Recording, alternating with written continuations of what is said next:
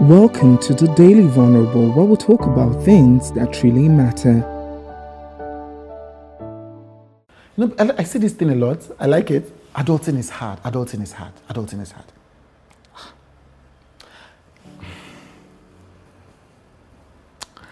And I have a pet theory. I have a pet theory that the reason why we, we, we say this is because many of us choose the drama of adulting over just living our lives.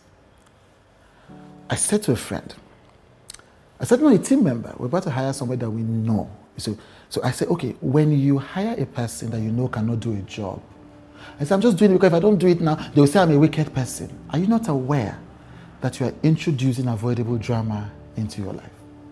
Let me give you another situation.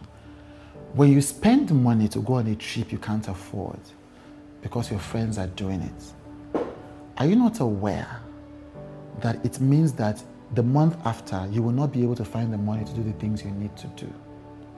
Okay, let's take another one. When you allow your, your brother or sister who is a toxic person come and live with you rather than give him or her money to go and rent a place. Are you not aware that you're introducing drama into your life?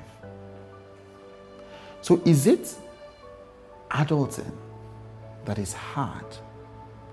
Or is it the fact that we choose choices that lead to drama constantly that is the problem? I don't think that there's anything good or bad, hard or easy about adulting. I think that adulting is like anything else in life. It's something that you can do with peace and joy, or something you can do with stress and drama.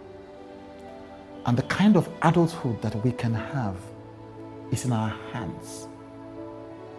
And it's based solely on the choices that we make so that if we want to have an adulthood that is full of as much drama as we can, then from today we begin to make a set of different choices.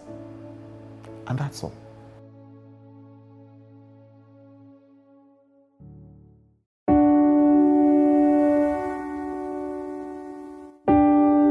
Thank you for listening to the Daily Vulnerable with you Today.